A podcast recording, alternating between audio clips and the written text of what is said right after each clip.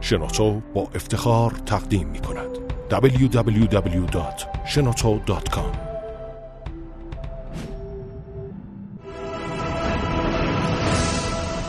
به نام خداوند بخشنده مهربان خانم آقایان دوستان شنونده سلام و این صبح زیبا بر شما خوش. رادیو جوان.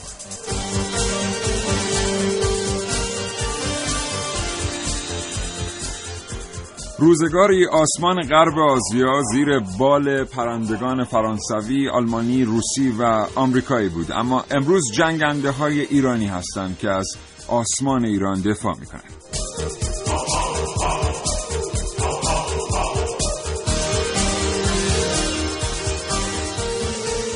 جنگنده هایی که به دست مهندسین ایرانی طراحی شدند و ساخته شدند و قوای رقابت با پیشرفته ترین اقابای تیر پرواز غیر ایرانی رو دارند.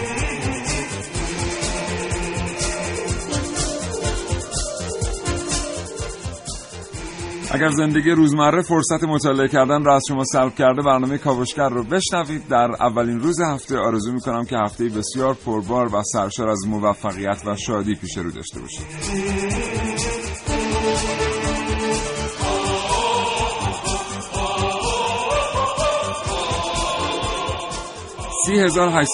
یک شماره سامانه پیامکگیر ماست. می‌تونید برای ما پیامک ارسال کنید. اگر دلتون می‌خواد در مورد موضوع برنامه اظهار نظر کنید یا این که اظهار نظر کنید در مورد عملکرد گروه برنامه ساز.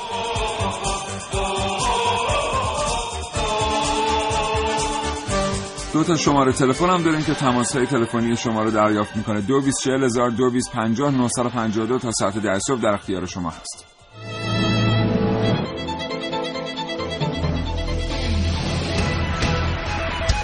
گپ و گفتگوهای علمی. فرصتی برای افزودن اطلاع. در جامعه علمی کشور چه میگذرد؟ همراه با متخصصین همراه با کارشناسان همراه با اساتید جامعه علمی کشور در کاوشگر.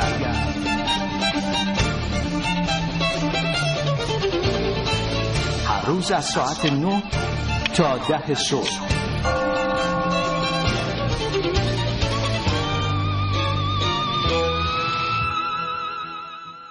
از اونجایی که کشور ما به پیشرفته قابل ملاحظه ای در صنایع هوافضا دست پیدا کرده و همینطور دسترسی به برخی منابع فنی داره که می‌تونه برخی تجهیزات رو تأمین کنه رسیدن به جنگنده های بومی خیلی خیلی استراتژیک به نظر می‌رسه. چند سالیه که تلاش در این زمینه در کشور آغاز شده و خوشبختانه شاهد معرفی چند تا جنگنده بومی هم بودیم. جنگنده هایی که به مجرد اینکه معرفی شدن یه مقداری در واقع از فضای مطبوعاتی دور شدن و شاید ما اطلاعات خیلی دقیقی در موردشون نداشته باشیم. این برنامه کاوشگر رو بشنوید. اگر دوست دارید با جنگنده های ایرانی آشنا بشید.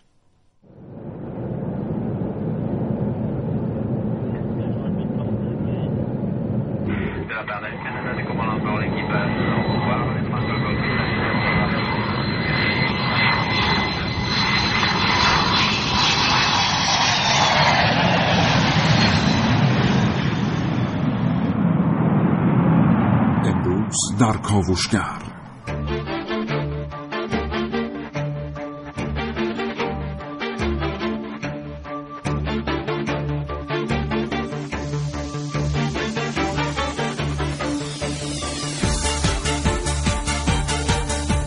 باستاب رژه های هوایی ایران در رسانه های جهان. در این زمینه با من عارف موسوی کاوشگر جوان همراه باشید.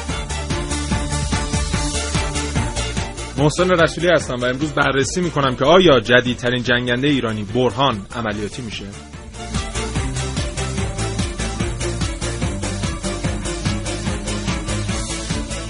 به روایت یک عقاب نه یک کاوشگر. همراه باشید با کاوش های من در بخش کاوشگر جوان.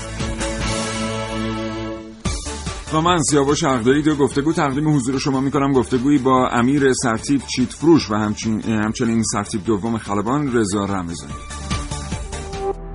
www.shenoto.com و سوال ویژه این برنامه کاوشگر از شما دوستان شنونده اسم جنگنده بعدی ایرانی رو چی می‌گذارید؟ فرصت. سرمایه انسانی. نیروی جوان و خلاق. مهندسین جوان ایرانی موفق به ساخت دستگاه ابتکار. اختراع. فناوری اطلاعات و فناوری ارتباطات.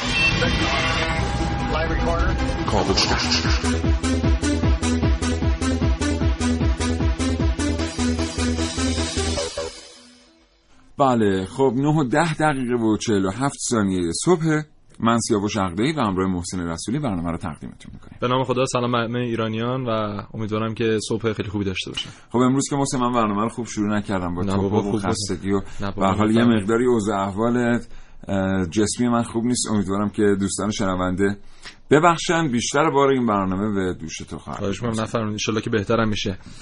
خب امروز می‌خوایم در مورد جنگنده ها صحبت کنیم. ما یه برنامه دیگه هم قبلا داشتیم در مورد جنگنده ها البته جنگنده های F14 یا گربه ایرانی بود که گفتیم F14 رو اومده بودن متخصصین داخلی ایرانیزه کرده بودن و خیلی حالا امکاناتش افزایش پیدا کرده بود. امروز می‌خوایم اختصاصی در مورد جنگندهایی که در ایران ساخته شده و بومی هستن صحبت کنیم. در شرایطی که ما می‌دونیم که کشورهای کوچیک مثل امارات مثلا 130 تا F16 داره 90 تا میراژ داره 50 تا F15 داره یا مثلا در بحرین 200 تا هواپیمای ناوگان پنجم نیروی هوایی ارتش امریکا مستقره. خب خیلی برای ما لازمه که در این شرایط تحریم که کسی هم بهمون هواپیما تا به حال نفروخته. خودمون بتونیم هواپیما تولید کنیم و استفاده کنیم و در حریم هوایی کشورمون و در مرزها بتونیم از ازشون میهنمون استفاده استفاده کنیم. بله. متشکرم محسن. خب هم- همینجوری پیامکا داره میاد. امروز از شما دوستان شنونده پرسیدیم که اسم جنگنده بعدی ایرانی رو چی می‌گذارید؟ تا اینجا که اسامی که اومده انگلیسیه. ای. اسم ایرانی قرار رو جنگنده ایرانی اسم بگذاریم. ها نه چند اسم فارسی هم آمده. بریم با یه گفتگو برنامه کاوشگر امروز رو آغاز کنیم.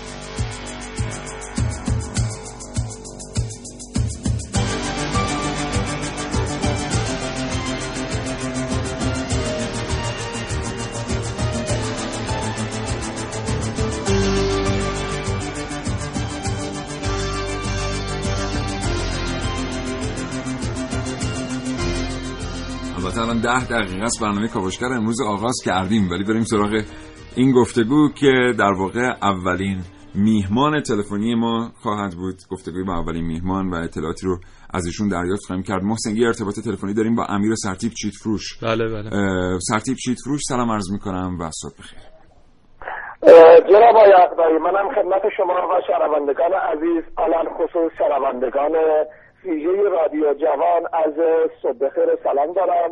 انشالله که شروع هفته پر از نشاط و انرژی رو پیش رو داشته باشیم. در خدمت شما هستم. متشکرم از اینکه این ارتباط رو پذیرفتید. جناب چیت فروش در مورد جنگنده هایی که پیشتر ایران اونها رو به کار برده یا اینکه حریفان این کشور ازشون استفاده کردن در طول جنگ تحمیلی یا جنگ های پیشین از شما میشنویم. بله. از به خدمت شما شود من یه جمله می‌خوام در ابتدای بحث ارز کنم که در طول تاریخ جنگ های ایرانیان از دوران مختلف شاید بگم ما رو این نقطه لوکیشن جغرافیایی بین نهرین که 90 ساله بهش میگیم عراق یا دورانهای مختلف که ده ها یا شاید صدها جنگ داشتیم اولین بار هست که در این دوران هشت ساله دفاع مقدس از هوا فضا و هواپیما و بمب و راکت استفاده شد. این یه نکته دو اصولا در تاریخ کشورهای مختلفی که در جنگ مثل جنگ جهانی اول و دوم شرکت داشتن تجهیزات مختلفی که در جنگ شرکت داشته مثل آدم ها نمونه را در موزه ها نگهداری می‌کنن بله این مسئولیت هم به سازمان موزه انقلاب اسلامی و دفاع مقدس واگذار شده که مشغول این پروژه های. مختلف هستن که. اینا را نگهداری کنن اما. در جنگ خودمون هشت ساله چه مدل چه چیزهایی در هواپیما استفاده شد من کلا دو دسته تقسیم کردم.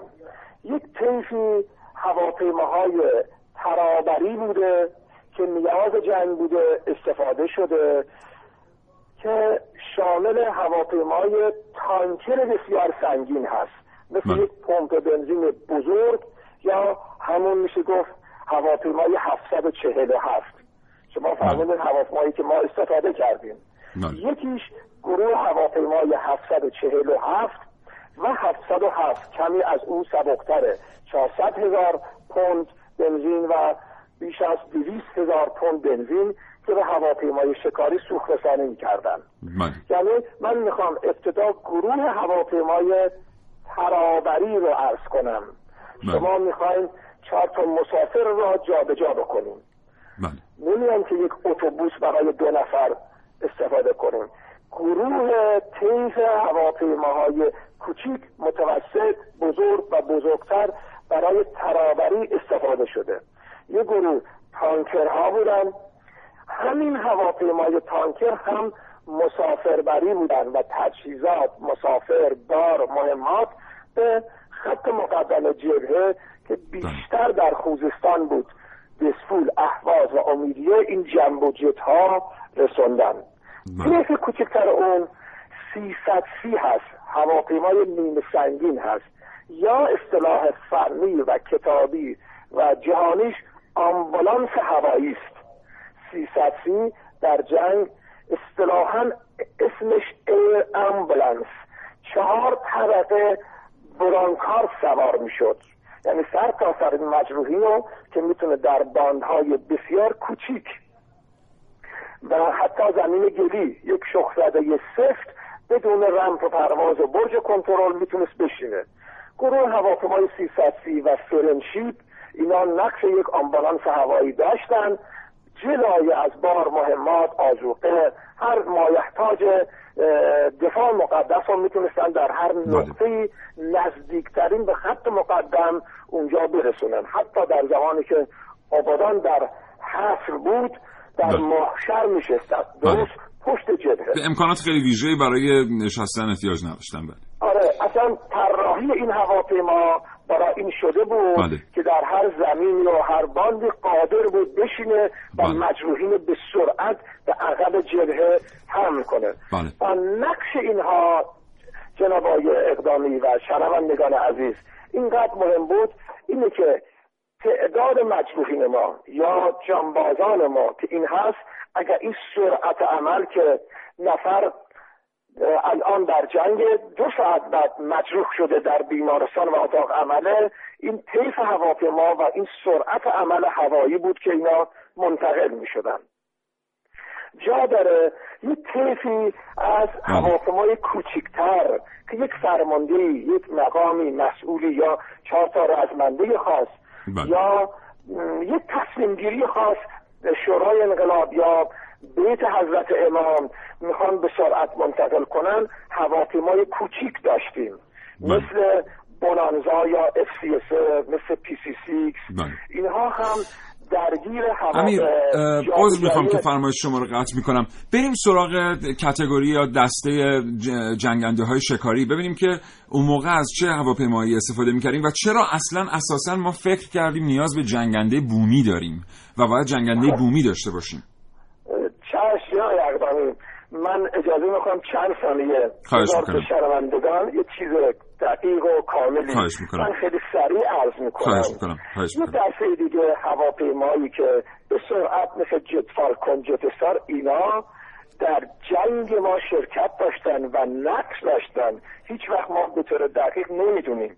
به هر صورت به سرعت اینها نقش خودشون آفریدن. یه دسته هم هواپیمای ارتباطی به دلیل کوهستانی بودن مناطق خاص ما و بعد و شعاع عملیاتی شکاری های ما که یک شکاری در مرز اردن در روی بغداد اون طرف بغداد یه عده هواپیما وای میسیدن که نقش یک آنتن و ارتباط بالا و پایین رو از این وسط ایجاد می‌کردن و ساعت ها میماندن. این هم می‌شد. میفرماییم بریم روی هواپیمای جنگنده. و شکاری که نقش داشتن سه دسته در دوران دفاع مقدس ما هواپیمای جنگنده و بمبسکن نقش داشتن. بله. یه گروه هواپیمای یه خود تیز بستر همون اسمی که شما بردین اسم هر هواپیمای سه نوع اسم داره. تایگر یا تایگر تو یا اسپنج. اسم رسمیش اسپنج هست شکاری بمبسکن اسپنج هست که برای مناطق و شعار عملیاتی کوتاهتر که حد اکثری از اینا استفاده شده. تمام عملیات های زلفج چهار و پنج و هشت و تمام پایگاه های هوایی که نزدیک مرز بوده مثل کوت مثل کرکوک مثل موسل مثل ناصریه اینها همه از این هواپیمای کوچکتر که کس زمین میخوابید از دید رادارها محو می‌شد استفاده می‌شد پس یک شد از طیف شکارگری ما F5 دو شد فانتوم فانتوم می‌تونه سوختگیری هوایی می‌کنه شعاع عملیاتیش می‌تونه به تعداد سوختگیری هوایی که می‌کنه افزایش پیدا بکنه بله. من مثال می‌زنم همون عملیات حمله به اجسی که شد یا الولید بله. از این نوع هواپیما استفاده میشه چون می‌تونست چهار بار سوختگیری هوایی کرد همچنان هی بعد و شعار عملیاتی خودش رو افزایش بله. داد یه دسته دیگه یه طیفی دیگه که نقشی داشتن در بله. جنگ F14 های ما هستن بله. F14 هم این که ما یه جنگ برنامه مفصلی اصلا در موردشون داشتیم امیر در مورد گربه های ایرانی بله، که در بله. واقع چه نقشی داشتن در جنگ و بعد از جنگ در حفظ امنیت هوایی کشور. بازم عذر می‌خوام از اینکه صحبت شما رو قطع می‌کنم به خاطر محدودیت زمان. با, با توجه به اینکه به اطلاعات بسیار ارزشمندی از شما دریافت کردیم. جناب چیت فروش خیلی کوتاه به عنوان آخرین سوال. بسیاری از کشورها دارن از هواپیماهایی استفاده می‌کنن که عموما تولید کشورهایی مثل آمریکا، فرانسه و روسیه هستن چه لزومی داره که برخی کشورها برن به سراغ جنگنده های بومی که خودشون تولید می‌کنن؟ ببین ما به دلیل اینکه بارها ما شنیدیم گفتن تحریم خودش یک برکته و یک نعمته. ما رو می‌سازه. همه تاریخ همه کشورها و همیشه فشار تحریم ما را به فکر جدی و اقدام جدی و درک اینکه روی زانو و بازوی خودمون بیستیم هست. الان ما نقش هواپیما را دیدیم. میریم تا عمق اجسه رو میکوبیم بله. الان در یمن می‌بینیم در اطرافمون می‌بینیم کویت را عراق اشغال کرد چه بله. روز کلا جنگ بود سی نه روزش هوایی, بود. بود درسته بله یک روزش اومد زمینی بود متشکرم. پس ما احتیاج داریم به این جنگنده که بتونیم شعاع و عمق استراتژیک دشمنمون رو یا تهدیدمون رو برطرف کنیم. بسیار عالی متشکرم. نیاز داریم و ما پیوسته در دوران صلح یک شعار داریم که تیتر کلاس ها و درس ماست. بله. اگر خواهان صلحی که ما همواره خواهان صلحیم بله. اگر خواهان صلحی آماده جنگ باش. بله. یعنی ما باید هم همیشه مجهز به تجهیزاتی باشیم که بازدارنده باشد متشکرم یکی از این تجهیزات هواپیماست که می‌بینیم که چه قراردادهای کلانی کشورهای همجوار پیوسته دارن میبندن بله. حالا اگر ما یک پیچه یک قطعی از هواپیما خودمون قادر باشیم بسازیم بله. ببینیم چقدر بازارنده و مؤثر هست بسیار سپاسگزارم. بومی خودمون سوال فرمودیم که اصل موضوع مطلب ما هست بله اصلا در ناباوری جهان و خودمون و طیفهای مختلف ما هواپیمای جنگنده قبلا آذرخش رو ساختیم بله. مکمل و تکمیل یافته تر از اون سائقه بود که من خودم فرمانده و مسئول سازمان بخشی بودم به نام اوج نهاجا که این جنگنده ساخته شده بله. که همواره داره این راه میره و به حیله داره میشه و سال به سال داره ارتقا پیدا می‌کنه. و گردانهای این تشکیل شده و دنیا دنبال اینه که ببینه این چی هست قدرتش چی هست ما در رزمایش های مختلف چند سال این وارد میشه و بم می‌زنه موشک می‌زنه بله. استفاده میشه و همواره هم. موفق بوده و در واقع یکی از افتخارات مهندسی ایران به حساب میاد در دفاع از حریم هوایی. سپاسگزارم امیر سرتیپ. چیت فروش. خیلی متشکرم از اینکه این فرصت رو در اختیار ما گذاشتید. آرزو می‌کنم که به زودی زود فرصتی در اختیار برنامه کاوشگر قرار بگیره که بتونه میزبان شما باشه در استودیو. بتونیم از اطلاعات دقیق و جزئی شما درباره پرنده های ایرانی و غیر ایرانی که البته در خدمت نیروی هوایی جمهوری اسلامی ایران هستن استفاده کنیم. آرزوی موفقیت می‌کنم برای حضرت علی و همکاران زحمتکشتون و خدا نگهدار. انشاءالله با امید دیدار با خدا میسپارم سپاسگزارم از همه شنوندگان من خداحافظی می‌کنم. خدا نگهدار. خداحافظ شما.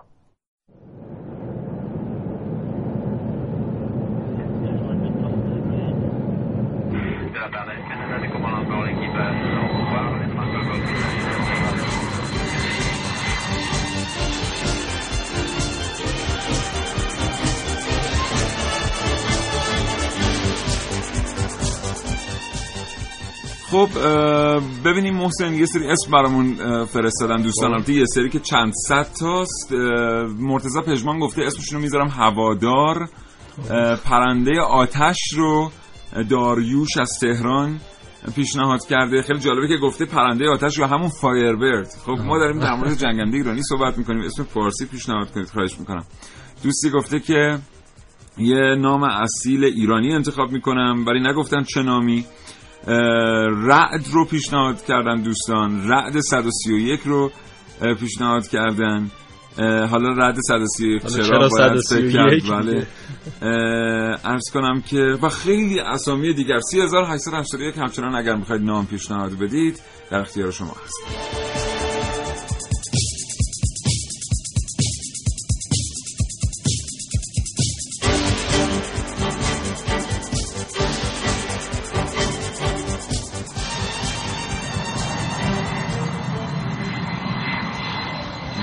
محسن. بله. خب اسامی رو گفتم شنوندگانمون جالب بدونین چند تا هم ساخته شده و اسامی هم روش گذاشته شده. مثل آزرخش که صنایع دفاعی و دانشگاه ستاری با هم با همکاری هم ساختنش و رونمایش در سال 76 انجام شد و به کارگیریش هم از سال 80 بوده. تا به حال حالا رقم دقیقش مشخص نیست ولی میگن طبق شنیده 6 تا 9 فروند ازش ساخته شده و عملیاتی شده. نمونه توسعه یافتش میشه سائقه که خود سائقه رو دوباره پیشرفت دادن به سائقه دو اونا بعدا خدمتتون عرض خواهم کرد. حالا طبق شواهد میگن که این مهندسی معکوس F5 و 15 درصد از F5 هم بزرگتره و حالا امکاناتش از لحاظ راداری و تجهیزات داخلیش مقدار افزایش پیدا کرده. برای ماموریت هوا به زمین استفاده میشه. مثلا مجهز به رادار ایرانیه که بین خود همین راداره بهینه شده رادار توپاز رادار N109 توپاز. و می‌تونه چیز حدود 4 تا 4.5 تن مهمات حمل کنه و سرعتش هم 1.6 دهم ماخ یا مثلا 1700 کیلومتر بر ساعته. که جزو جنگنده های سریع به حساب میاد. بله دیگه بله, بله. مورد بعدی قاهره 313 که این حالا رونمایش در سال 91 اتفاق افتاده و فعلا در حال توسعه است عملیاتی نشده و پروازی هم نداشته.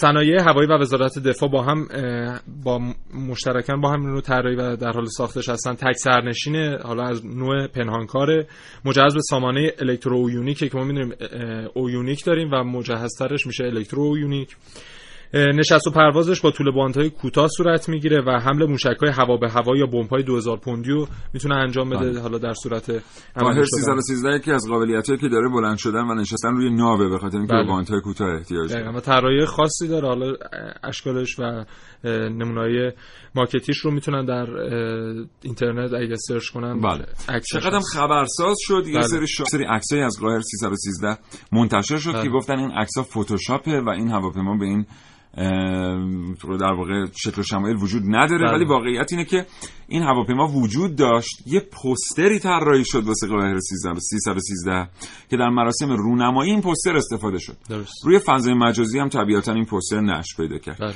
از قاهر 313 بر روی جایگاه یه عکسی گرفته شده بود. بعد با فتوشاپ این عکس رو گذاشته بودن بالای کوه دماوند که پوستری طراحی بشه همونطور که گفتم برای افتتاحیه. بله.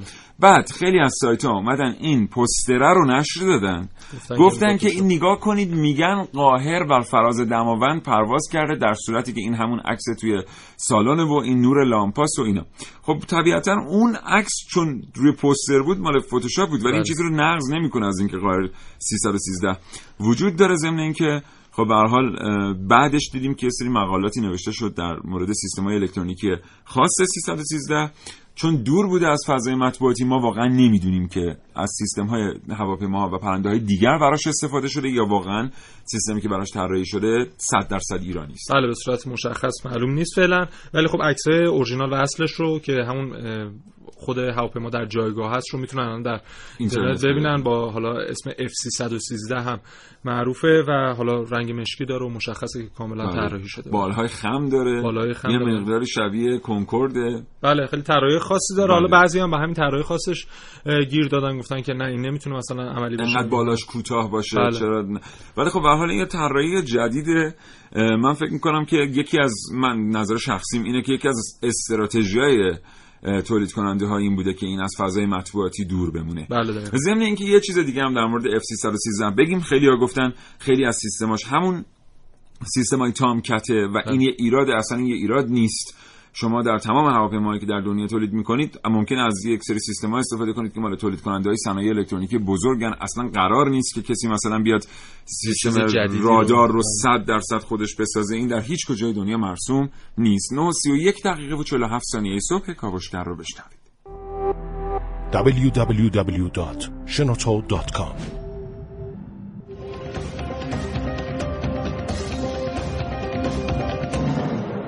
یک شنبه علوم ریاضی ورزش چه ساعتایی داری ورزش؟ سرسنگار من دوم تو وقت تو چیکار می‌کنی؟ گرگن بابا بازی می‌کنی؟ نه دیگه من باید بشنم می‌تونم بول کنم خب شما هرچی بیشتر بخوری بزرگتر بزرگ بابا نمی‌خوام دیگه اصلا خدا بچینی.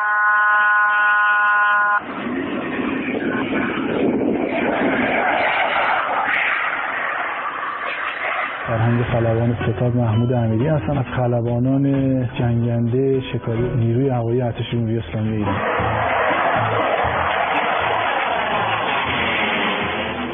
سال 1367 بود که ما که خوشبختانه ما وارد دانشکده خلبانی شدیم. فارغ التحصیل شدیم. سال 1371 بود به یکی از گردانهای تاکتیکی جنوب کشور من منتقل شدم. معمولا تمام بچه هایی که حالا مثلا پسر بچه ها تو دبیرستان و مقطع دبیرستان تو فکر شغل و اینا میافتن. اکثرا هم توی انشاء می نویسن سوال می‌کنن که می‌خواهید چه کاره شوید یکی از شغلایی که بهش اشاره می‌کنن همیشه خلبانیه.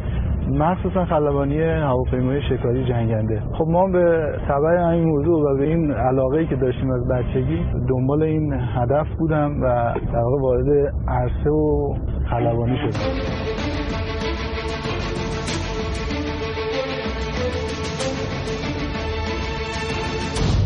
خب شغل خلبانی به لحاظ این خصوصیات خود پرواز که درش نهفته است دارای یه سری خطرات و خصوصیات خاص اون شغله در واقع. خلبانی به لحاظ این که در واقع خلبان سوار یه وسیله میشه بر این وسیله در واقع کنترل داره و اینو پرواز میده از زمین کنده میشه خب به تبع اون یه سری خطرات داره. یه وظیفه هم به عهده ما گذاشتن که از این وسیله حراست کنیم امانتدار باشیم تا بتونیم تو اون روزش از این وسیله در جهت اهداف ارتش جمهوری اسلامی ایران استفاده بکنیم.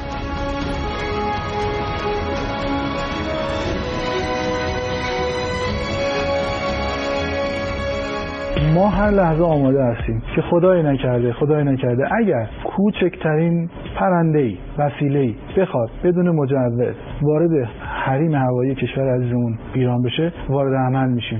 ما یه جایی رو داریم به نام آلرت. اونجا خلبانای آماده به رزم هستن. آماده با کلیه تجهیزات آماده هستن که در صورت نیاز وارد عمل میشن خلبانی که تربیت شده آموزش دیده برای روز مبادا و جنگ و دفاع از کشور عزیزمون این هزینه های زیاد و هنگفتی براش شده.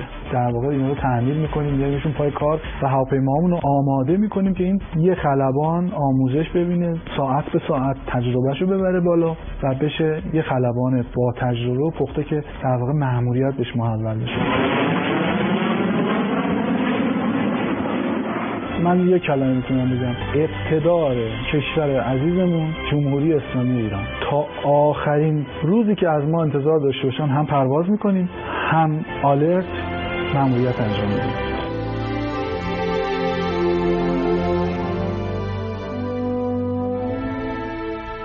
کاوشگر جوان ملیه رشیدی. آرزوی سلامتی می‌کنیم و موفقیت برای خلبانان زبده و زبردست جمهوری اسلامی بله خب ما بپردازیم به ادامه اون هواپیمای معرفیشون که رسیدیم به سائقه حالا سائقه هست سائقه دو هم هست شفق یا برهان هم داریم. سائقه در سازمان اوج نهاجا همطور که امیر چیچیان فرمودن ساخته شده به علاوه صنایع دفاعی با همکاری اونها. رونمایی سال 2007 اتفاق افتاد و میگن که چیزی حدود سی فروند ازش ساخته شده. حالا کاربردی ترین و عملیاتی ترین هواپیمای بومی که تا به ساخته شده. بدنش از F5 یعنی طراحیش بر اساس F5 و حالا یک جا برخی جاهاش هم برگرفته از F14 و F17 دو سوکان عمودی اومدن این تغییراتی که مثلا در ایران روش انجام شده دو سوکان عمودی وی شکل برای مانورپذیری بهتر مثل F18 روش طراحی شده که این مانورپذیریش در جنگ رو بهتر می‌کنه اولین اسکادران تخصصی سائق هم سال 88 بود که در پایگاه شکاری تبریز تشکیل شد و در اونجا حالا بیشتر پروازها صورت می‌گیره و تولید انبوهش هم از دیماه سال 93 شروع شده که حالا حالا مدت زمان کوتاهی است بله باید بله. پرسید که چند تا چاله از این هواپیمای عملیاتی تولید شده. بله. حالا میگن سی فروند ولی حالا خب تولید انبوه از زمان هفته از سال 93 که شروع شده امکانش هست که تعدادش افزایش پیدا کرده باشه. مورد بعدی سائقه دو که نمونه پیشرفته سائقه است در صنایع دفاع ساخته شده. رونماییش فروردین 94 اتفاق افتاد. و حالا سائقه تک کابینه بود. سائقه دو دو کابینه است و حالا علاوه بر اون حمل و پرتاب انواع راکت ها بمب ها و موشک ها رو می‌تونه انجام بده. همزمان می‌تونه 10 تا هدف و هدف هوایی رو شناسایی کنه رو هوا و از فاصله 80 کیلومتری این شناسایی رو انجام بده و همزمان هم می‌تونه به دو هدف شلیک کنه از اون ده هدف. و نمونه نهایی هم شفق حالا یه تغییراتی روش صورت گرفت چون در ابتدا با همکاری روسیه قرار بود ساخته بشه. اما بعد از حالا اون تحریمایی که صورت گرفت روسیه ایران ترک کرد و مهندسینی که مثلا از شرکت اینتگرال اومده بودن یا مثلا شرکت های سازنده سوخو اونها رفتن و یه مقدار این به تعویق افتاد ساختش. بله. همچنان طراحیش داره صورت می‌گیره. گفتن که حالا این شیفت داده شده به طراحی برهان یعنی از شفق نمونهش دیگه ادامه پیدا نمی‌کنه. اون حالا فرضیات اون طراحی ها رو اومدن در نمونه برهان دارن پیاده می‌کنن و امیدواریم که زودتر عملیاتی بشه و به بتونیم نتیجه برسه. امیدواریم که همین اتفاق بیفته. یه ارتباط تلفنی دیگه. برنامه کاوشگر داره با سرتیب دوم خلبان رضا رمضانی. سلام عرض می‌کنم و صبح بخیر. سلام عرض می‌کنم خدمت شما و شنوندگان خوب رادیو جوان و جناب عقد مجری محترم. حالتون خوبه جناب رمضانی؟ متشکرم هستم خدمت شما متشکرم از اینکه این فرصت رو در اختیار ما گذاشتید. جناب رمضانی ما هر وقت در مورد جنگنده های ایرانی صحبت می‌کنیم و میشنویم در مورد برهان در مورد شفق در مورد سائقه در مورد قاهر اه، بسیاری این اظهار نظر رو دارن که اینا تغییر یافته جنگنده هایی هستند که غیر ایرانی بودند و در اختیار نیروی هوایی. آیا این جنگنده ها رو میشه جنگنده های بومی دونست؟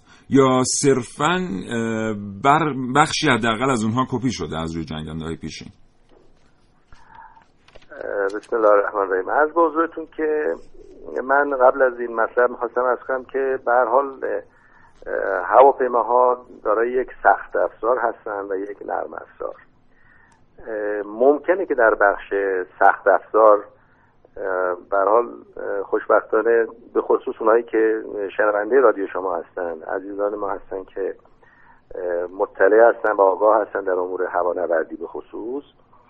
حالا ظاهر کار رو هم می‌بینن نوعا اینطوری. اینکه ظاهر کار اه، شباهت زیادی داره به این مسائل. ولی خود این فناوری یا انجام مهندسی معکوس اون عزیزانی که مطلع هستن بیشتر این مطلب رو حتما می‌گیرن که کار ساده ای نیست که به همین سال اگر همچنین باشد ضمن اینکه بخش اعظم اون طراحی هست و طراحی های نوعی هست که انجام می‌گیره. منتها ببینید صنعت هوانوردی اینطوری است که هر بخش اون در یک گوشه از جهان یعنی جناب. رمضانی عذر می‌خوام فرمایش شما رو قطع کنم شما معتقد هستید که حتی اگر بگیم بخشی از جنگنده های ایرانی بر اساس جنگنده های غیر ایرانی که قبلا در اختیار نیروی هوایی بوده ساخته شده هم این کار کار بسیار ارزشمند و پیچیده ایه این یه بخش از تکه بله. کلام بنده بود بله. که همینطوره که شما میفرمایید که بله. اگر همچنین باشد که از کردم که در صنعت هوانوردی این گونه است اون مثال مثلا شما هواپیمای ایرباس رو فرق نمی‌کنه که درسته که هواپیمای مسافربری هست. وقتی که شما ملاحظه فهمید که جمعی اروپا جمع شدن هواپیما رو می‌سازن. این نیست که بگیم فرانسه داره این کارو می‌کنه یا انگلیس داره این کارو می‌کنه یا تو بخ مثلا فلان قسمتش تو آلمان هست یا فلان دستگاه ارتباطیش از آمریکای جنوبی میاد از برزیل میاد یا جاهای دیگه. این چنین هست ولی مهم این طراحی و فرهنگ این کار هست که خوشبختانه به دلیل حالا تنگناهایی که در این مدت به واسطه تحریم های مسائل دیگر بود و جوانان خوشذوق ما دانشمندان ما در حقیقت حالا با مرکزیت در نیروی هوایی و البته مستظر هستیم که تمام دانشگاه ها در این خصوص درگیر بودن به خصوص تا اونجا که من می‌دونم دانشگاه محترم شریف و استادان عزیز اون دانشگاه و این پروژه های عظیمی که حالا نام بردید پیشرفت کرده و به این مرحله رسیده. بله بسیار عالی. یه توضیحی هم از شما بشنویم در مورد هواپیماهای بدون سرنشینی که در این مدت ساخته شدن و بعضیاشون می‌تونن نقش یک جنگنده رو ایفا کنن. بعضیاشون شعاع عملیاتی 1500 600 کیلومتری ما شنیدیم دارن. به اینا چطور میشه نگاه کرد؟ آیا اینا می‌تونن آینده جنگ های هوایی رو تغییر بدن؟ مستظر هستیم که این یک امری است که در بخش قدرت هوایی در حال شکلگیری و در حال جا افتادن و داره انجام میشه. منتها خب جایگاه خودش داره. این نیست که به اصطلاح بگیم که جایگزین هست. اصلا اینطوری نیست. بله. جایگزین نیست ولی وظیفه و مأموریت خودشو داره و خوشبختانه در ساختار سازمان های نیروی هوایی هم این جایگاه و حتی نیروهای دیگری که حالا بعضا لازم هست و شکل می‌گیره در خصوص شناسایی یا مسائل عکس برداری یا و مسائل دیگر استفاده بسیار بهینه میشه و در این رابطه مستظر هستیم که الحمدلله باز دوباره البته خب فناوری پیچیده آنها رو نداره و به خصوص که در رابطه با الکترونیک و کنترل از راه دور هست در این رابطه اقدامات بسیار خوب و از کردم که الان به صورت سازمانی در اومده یعنی بخشایی از نیروهای مسلح ما این وسایل جزء اه، وسایل سازمانی بله. اونها هست. بسیار عالی.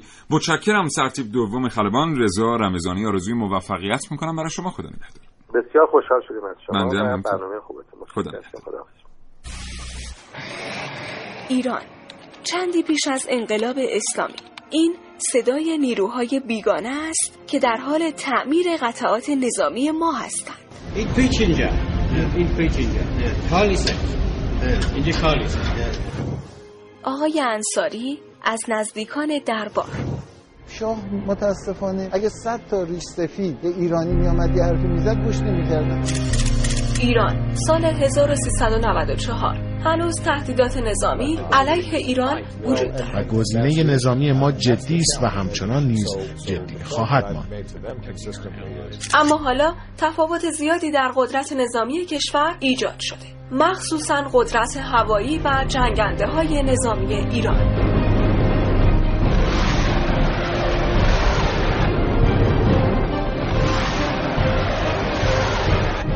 بعد از هر مانور هوایی در کشور خبرگزاری های مختلف جهان به آن می‌پردازند خبرگزاری آمریکایی اسوشیتد پرس ارتش ملی ایران یک رزمایش بزرگ نظامی و هوایی نزدیک تنگه استراتژیک هرمز در مدخل خلیج فارس آغاز کرده است. فاکس نیوز رزمایش های هوایی ارتش ایران در بخش های شمالی اقیانوس هند دریای عمان و نیز بخش های شرقی گذرگاهی که یک پنجم نفت جهان را تامین می کند برگزار خواهد شد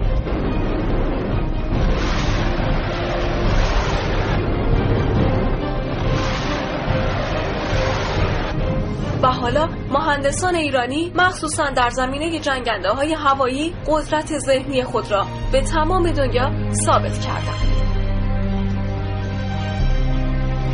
عارف موسوی کاوشگر جوان.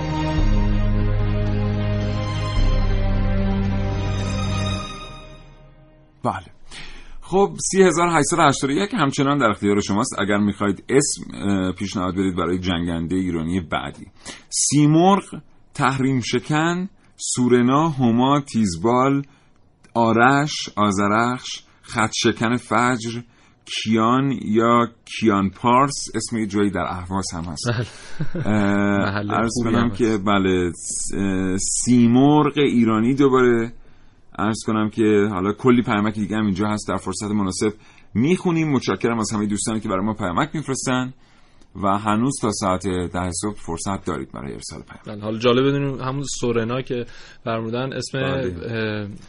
پسر پسر بله، شهید ستاری. هم سورنا خب من در مورد تجهیزاتی که روی یکی از تجهیزاتی که روی این اه، جنگنده‌های ایرانی تعبیه شده چف و فلره که می‌دونید موشک های تعقیب کننده بر دو اساس کار می‌کنن یعنی یا حرارتی هن یا راداری اونایی که قفل میشن روی مثلا هواپیما یا اون هدفی که می‌خوام بگیرن. حرارتی اونایی که بر اساس حرارتی که از هواپیما یا همون هدفشون ساطع میشه و میاد بیرون اون رو تعقیب می‌کنن و به هدف می‌خورن. راداری اونایی که خود موشک یک رادارهای امواج راداری ساطع می‌کنه و در برخورد به بدنه هواپیما یا هدف بازخورد امواج رو دریافت می‌کنه و هواپیما رو دن- دنبال. دنبال می‌کنه و نهایتا می‌خوره به هدف.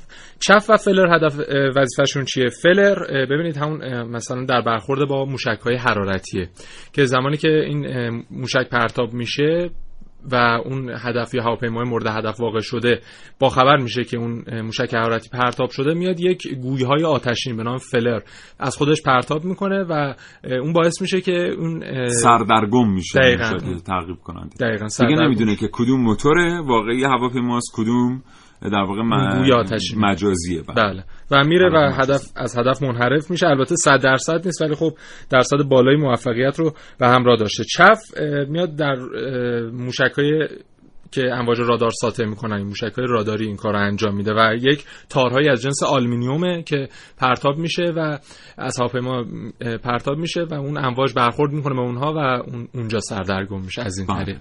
آره. حالا این موشک های سام که قبلا شلیک می شدن به هواپیماها رو خ... خلبان های ایرانی گاهی با اه، تبحر خیلی خیلی مثال زدنی میزدنشون به ارتفاعات. بله.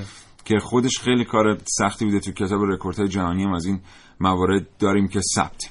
یه دونه در واقع برنامک مونده که مال سعید مولایی است. بریم به اتفاق بشنم در فرایند توسعه و تولید محصولات هوافضایی اجرای آزمایشات مختلف روی نمونه های مجازی و شبیه سازی شده. ماکت های کوچک یا مقیاس واقعی و در نهایت آزمایش های زمینی و پروازی از اهمیت بسیار بالا و تعیین کننده برخوردار است. هواپیماهای بستر آزمایش یا آزمایشگاه های پرنده برای آزمودن بخشهایی از اجزای یک وسیله هوایی در شرایط واقعی به کار می روند. با توجه به تلاش فزاینده کشورمان در صنایع هوافضا برای اجرای برخی آزمایشات نیاز به ایجاد هواپیمای بستر آزمایش احساس شد. چندی پیش اولین آزمایشگاه پرنده کشور با نام آرمیتا در شرکت هواپیما سازی ایران ساخته شد. به عنوان مثال در یکی از آزمایش هایی که اخیرا بر روی آرمیتا انجام شده است دماغه و کابین یک جنگنده F5 بر دم عمودی این هواپیما نصب شده و مهندسان نیروی هوایی ارتش مشغول تست های نهایی نمونه جدید صندلی پرتاب شونده F5 بر روی آرمیتا هستند. صدایی که در ابتدای کاوش های من شنیدید بخشهایی از مصاحبه یکی از مدیران ارشد پروژه ساخت جنگنده سائقه بود. بدون شک پیشرفت های عظیم حاصل شده در این حوزه نشان می دهد که اگر خودمان را باور داشته باشیم در پیشرفته ترین زمینه ها با تلاش جوانان و دانش متخصصان کشورمان می توانیم به خودکفایی کامل برسیم. اولین پرنده‌ای که در حقیقت ساخته شد این جمله رو من فراموش نمی‌کنم که ما روش نوشتیم. ما توانست من سعید مولایی کاوشگر جوان.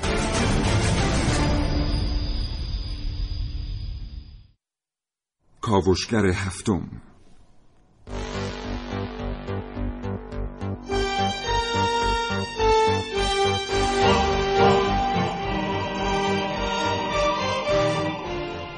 تصور کنین پرسنل یه پایگاه هوایی در حال انجام وظیفه هستن که می‌بینن هشت هواپیما داره به طرفشون میاد و اونها هم از اونجایی که خیالشون راحته و فکر می‌کنن هواپیمای خودیان براشون دست تکون میدن که یه دفعه جنگنده ها اونجا رو در عرض مدت کوتاهی تبدیل به جهنمی می‌کنن که تا به حال کسی به چشم ندیده.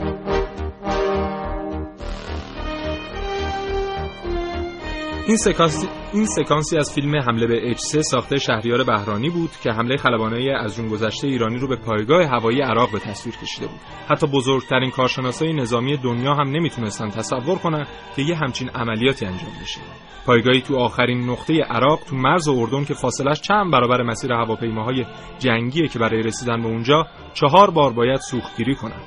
همینطور برای اینکه از دید رادارها خارج بشن مجبور بودن تو ارتفاع 20 یا 30 متری از سطح زمین پرواز کنن.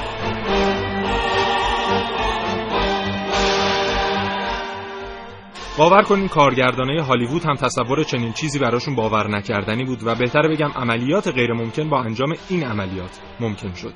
دیگه اینجا خبری از خیال پردازی های جیمز کامرون تو فیلم دروغ واقعی با بازی آرنولد نبود که هر نشدنی رو روی پرده نقره شدنی کنه. اینجا صحبت از واقعیت بود که خلبانه ایرانی اونو ثابت کردن